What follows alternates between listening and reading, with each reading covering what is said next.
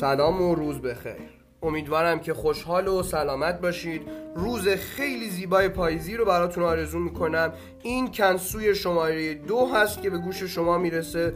امیدوارم برای شما مفید باشه. اون رو لذت بخش ببینید و به دوستانتون هم معرفی کنید. امروز بعد از بررسی اخبار مهم اقتصادی روز با دو مقاله خیلی خوب از داخل و خارج ایران هستیم. از داخل ایران با دکتر تیمور رحمانی دانشیار دانشکده اقتصاد دانشگاه تهران و پاسخ به سوال چرایی تداوم تورم در ایران همراه هستیم و از خارج میریم به دانشگاه هاروارد و با دکتر کنت روگوف در مورد این صحبت می‌کنیم که چرا با وجود کووید 19 قیمت بازار سهام روز به روز بیشتر میشه در امریکا. در اولین خبر باید اشاره کرد به راهکاری که مرکز پژوهش های مجلس به بانک مرکزی داد برای مهار بیثباتی های بازار در سه قدم. آیا سلاح پولی از غلاف خارج میشه؟ مرکز پژوهش های مجلس در یک گزارش تحلیلی با ارزیابی متغیرهای اقتصادی راهکار مهار بیثباتی رو در سه گام معرفی کرده. در گام اول که بیشتر بر راهکارهای کوتاه مدت تمرکز داره بحث افزایش نرخ سود بانکی و ساماندهی منابع ارزی مطرح شده. البته که پیگیری ها نشون میده که هنوز سیاست گذار پولی تصمیمی برای استفاده از سلاح سود خودش برای مهار بیثباتی نگرفته. حالون که توصیه کارشناسان برای مهار بیثباتی در کوتاه مدت بهرهگیری از این ابزار. در گام دوم مرکز پژوهش ها برای افق میان مدت احتیاط مصارف ارزی و کنترل نوسانات اون رو پیشنهاد می‌کنه و به سیاست گذار توصیه می‌کنه تا از سیاست های اشتباهی مثل ارز 4200 تومانی یا برداشت از صندوق توسعه ملی دوری کنه. در گام سوم هم سیاست های اصلاحی مثل اصلاح قانون پولی و بانکی اصلاح ساختار بودجه و تعیین تکلیف بانک های ناسالم پیشنهاد شده. حالا باید دید که بانک مرکزی و سیاستگزار پولی چقدر این پیشنهادهای مرکز پژوهش های مجلس رو قابل عمل می‌بینه و اصلا تا چه حد براش این پیشنهادها درست به نظر می‌رسن. در شماره قبلی کنسو به خبری اشاره کردیم از افزایش بلیت هواپیماها. امروز وزیر راه محمد اسلامی گفت که به هیچ وجه افزایش قیمت بلیت هواپیماها رو نمیپذیریم. وزیر راه با نگرانی آقای نمکی وزیر بهداشت و مطالبه مردم تفاهم شد تا مسافران به صورت یک درمیان در هوا بنشینند. این حرفی بود که وزیر راه زد. اسلامی ادامه داد. در پی این مصوبه ایرلاین ها نرخ را افزایش دادن که به هیچ وجه مورد قبول نیست و ما هیچ گونه افزایش قیمتی رو به بهونه تشخیص فردی ایرلاین ها قبول نخواهیم کرد. افزایش سقف خرید در بازار متشکل ارزی خبری بود که بانک مرکزی اعلام کرد. به نقل از بانک مرکزی با هدف مدیریت و تنظیم بازار ارز کشور مقرر شد سقف خرید کارگزاران یعنی بانک ها و صرافی ها در بازار متشکل ارزی از روز کاری دوشنبه 21 مهر ماه 1399 به 500 هزار دلار افزایش پیدا کنه. همچنین بر اساس این بخشنامه جدید بانک مرکزی قرار شد که بانک مرکزی روزانه از طریق بازارساز 50 میلیون دلار رو به بازار تزریق کنه. خبر تعجب آمیزی که منتشر شد واردات 200 هزار دلار خلال دندون به کشور بود. لیست مجاز وارداتی در سال 98 نشون داد که 200 هزار دلار صرف واردات خلال دندون به کشور شده. با با اینکه خلال دندون در داخل کشور تولید میشه و نیاز داخلی ایران رو کاملا برطرف می‌کنه. حالا سوال اینه که با توجه به این همه بدهی های ارزی و مشکلات ارزی که توی کشور وجود داره چه کسی دویست هزار دلار صرف واردات خلال دندون به کشور کرده؟ امروز جناب آقای سعید نمکی وزیر بهداشت درمان و آموزش پزشکی خبر خوبی رو به کادر درمان داد. پرداخت سه ماه از معوقات کارانه. نمکی درباره مشکلات دارویی در کشور تصریح کرد که توانستیم سه ماه از معوقات کارانه پرستاران و پزشکان رو بپردازیم و اونچه که متحمل به بخش کروناست دو تا سه برابر افزایش میدیم و از هفته جاری نیروهای پرستاری جدیدی رو هم به سیستم درمان کشور اضافه می‌کنیم. نمکی اضافه کرد برای دارو از 16 شهریور. اتفاقات مثبتی در زمینه ارزی در حال رخ دادنه و امیدواریم مشکلات دارو و تجهیزات پزشکی رو زودتر مرتفع کنیم. دکتر سعید نمکی صبح امروز در نشست خبری که در وزارت بهداشت در جریان, در جریان بود درباره واکسن کرونا هم نکته خیلی امیدبخشی گفت. گفت خبرهای خوشی از واکسن دارم و به مدیر روابط بین الملل هم اعلام کردم که به سازمان جهانی بهداشت اعلام کنند که ما فازهای مطالعاتی واکسن رو تا کجا رسوندیم. انشالله در هفته های آینده پیشرفت واکسن رو به عنوان یک حرکت عظیم ملی به گوش جهانیان خواهیم رساند. بعد از نشر نسخه شماره یک پیشخان کنسو به درخواست شما عزیزان قرار شد که یک بخش هم کوتاه برای ارائه خلاصه ای از اونچه که در بازار بورس گذشته اعلام کنیم. روز گذشته یک شنبه 20 مهر ماه باز شاخص کل بازار یک صعود چشمگیر 55 هزار واحدی داشت و یه بازار خیلی خوب نسبتا سبز یا به اصطلاح اقتصادی ها زمین چمن رو مشاهده کردیم.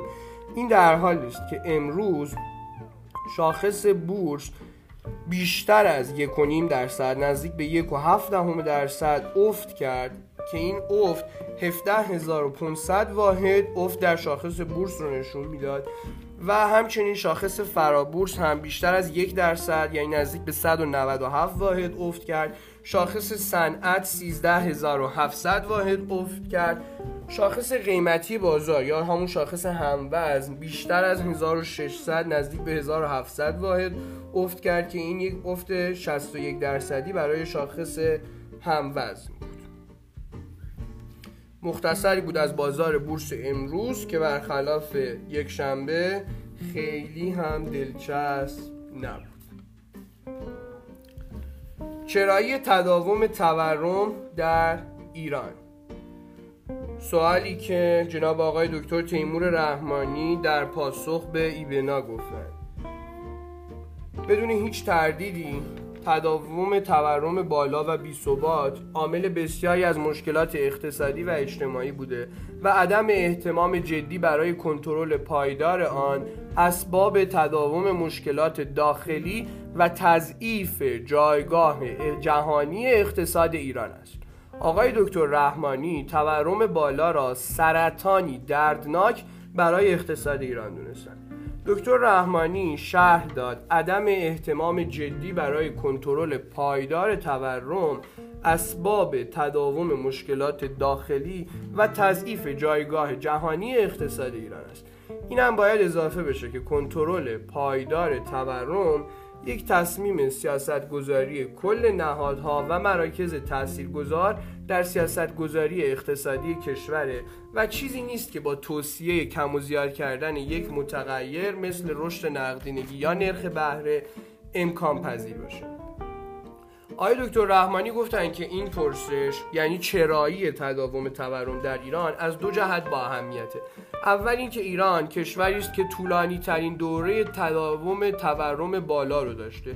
یعنی از شروع دهه 50 تا الان ایران توی تورم بالا بوده. ضمن اون که به دفعات شاهد جهش های شدید تورمی بوده. و دوم اینکه در میان عامه و حتی برخی متخصصین گاه این پرسش مکررن تکرار میشه که چگونه کشورهای درگیر جنگ داخلی یا خارجی و حتی تحریم دچار چنین وضعیت تورمی که ایران دچار شده نشدن؟ به عنوان مثال ممکن این پرسش براتون پیش بیاد که کشوری مثل افغانستان یا عراق که وضعیت امنیت اجتماعی و سیاسی بسیار وخیمی دارند با مشکلات تورم های شدیدی مثل ایران و همینطور مداوم روبرو نشدند آقای دکتر گفتن پاسخ به این سوالات به ساده ترین زبان ممکن. اینه که اولا در اقتصاد ایران به طور پیوسته اجازه شکلگیری و انباشت ناترازی اقتصادی کلان داده میشه. و ثانیا برای به ظاهر رفع این ناترازی دستگاه نشر و خلق پول در اختیار عوامل ایجاد ناترازی قرار گرفته و پول چاپ کردیم توی حالا سوال اینه که منظور از ناترازی اقتصادی کلان چیست که چنین بلایی بر سر اقتصاد ایران آورده؟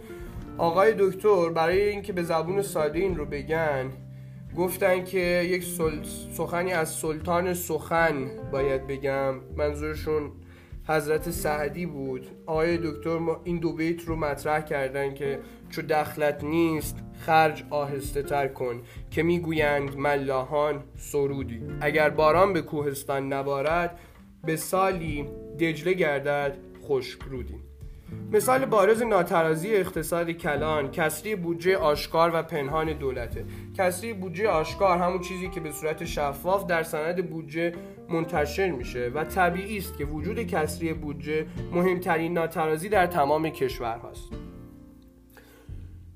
آقای دکتر رحمانی در مورد سخنانی که در مصاحبه با ایبنا گفته بودند در چرایی تداوم تورم در ایران یک متن کوتاهی رو هم خودشون امروز در صفحه شخصیشون در اینستاگرام منتشر کردن. آقای دکتر گفتن که چرایی تداوم تورم در ایران به ساده ترین زبان ممکن علت تداوم تورم بالا در ایران.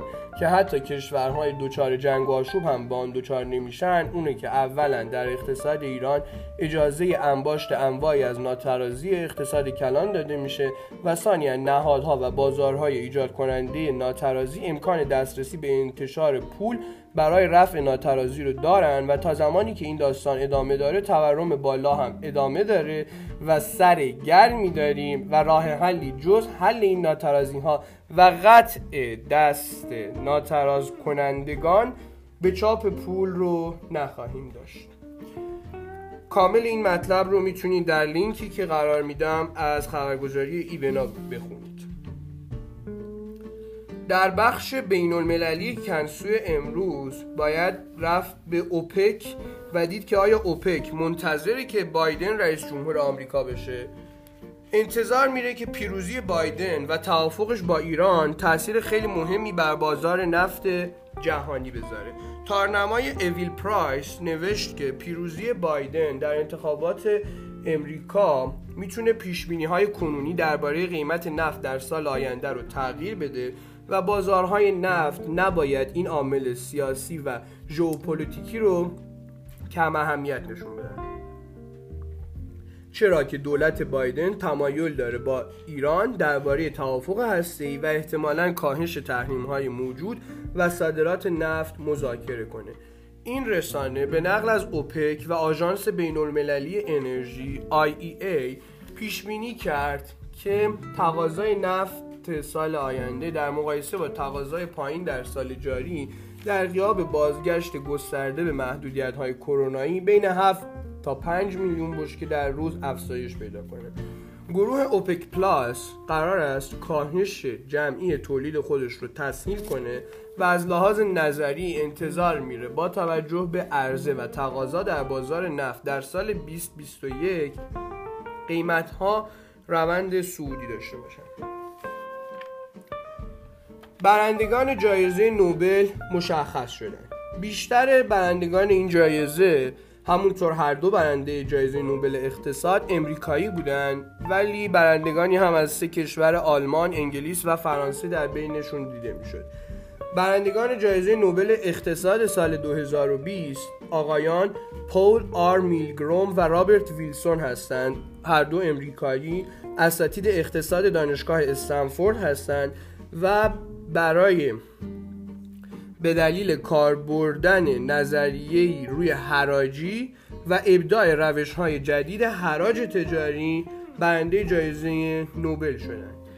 گزارش اختصاصی از کنسو در آخر هفته منتشر خواهد شد که به بررسی برنامه های این دو استاد دانشگاه استنفورد و دلیل برنده شدن جایزه نوبلشون می‌پردازه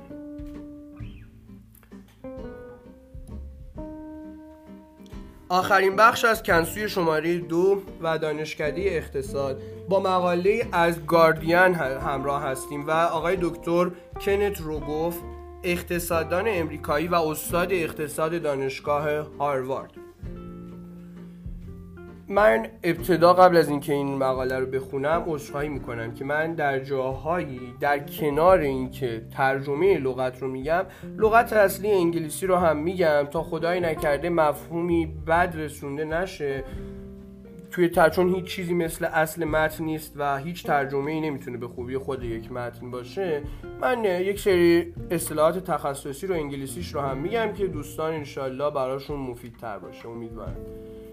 این مقاله بررسی کرده که چرا با وجود کووید 19 قیمت های بازار سهام در امریکا رو به افزایشه اسم انگلیسی این مقاله هست Why are stock market prices rising despite the COVID pandemic? اولین نکته ای که آقای روگوف در پاسخ به این سوال میگه میگه که پاندمی کرونا ویروس اثراتی که روی بنگاه های کوچیک داشته رو نمی‌تونه روی شرکت های بزرگ بازار سهام بذاره. ایشون در توضیح اشاره می‌کنه که چرا با اینکه اقتصاد کوچکتر میشه و GDP خیلی از کشورها یا کوچیک شده یا رشدش کمتر شده بورس امریکا رشد می‌کنه. میگه که پاندمی روی بنگاه های کوچک یا small businesses و کارگرای کم درآمد خدماتی یا low income service workers تاثیر بیشتری داره ولی نمی‌تونه این تاثیرش رو روی شرکت خیلی بزرگ بذاره. ایشون در توضیح اشاره می‌کنه که شما اگر یک شرکت کامپیوتری کوچکی داشته باشید در یکی از ایالات امریکا در یک شهری ممکنه که شرکتتون با همهگیری پاندمی کرونا درآمدتون کم شده باشه حتی ضررهایی کرده باشید و اینها. اما مایکروسافت و ایبی ضرر نمی اونقدر ضرر نکردن و اونقدری که به شرکت های کوچیک صدمه وارد شده به شرکت های بزرگ صدمه وارد نشده. البته آقای دکتر روگوف اشاره می‌کنه که دلایل دیگری هم وجود داره که هر کدومشون توضیحات مربوط به خودشون رو دارن که توی مقالهشون میشه کامل دلایل مختلف رو بررسی کرد. یکی دو تا از این دلایل یکی اینه که آقای دکتر روگوف میگه با توجه به اینکه الان احتمال اومدن واکسن وجود داره. و بازارها آینده نگر یا forward looking هستند احتمال اومدن واکسن و آزمایشاتی که الان در جریانه باعث میشه که مردم نگاه مثبتی به آینده سهم ها داشته باشن و تقاضا و قیمت سهم ها افزایش پیدا کنه. یا مثلا از طرفی آقای دکتر روگوف میگه که آقا معاملهگران بازار سهام رشد ویروس در زمستان و فصل سرما رو در نظر نمی‌گیرن ظاهرا. و خیلی مثبت نسبت به آینده ویروس کرونا و اون چه که در انتظار بشریت خواهد بود در زمستون. کنسوی شماره دو بود که گوش دادید. لینک این آخرین مقاله هم که بررسی کردیم مقاله آقای کنت روگوف از گاردین در کپشن این شماره از کنسو وجود داره می‌تونید استفاده کنید. امیدوارم که این شماره هم برای شما مفید بوده باشه و لذت برده باشید. می‌تونید با پیام دادن به من من رو از هر اشتباه یا انتقادی که نسبت به کار پیشخانه کنسو دارید آگاه کنید. خیلی هم خوشحال میشم. ممنونم از همه عزیزانی که بعد از انتشار شماره یک واکنش های خودشون رو نشون دادن. شب و روز خوبی رو براتون آرزو می‌کنم. خدا نگهدار.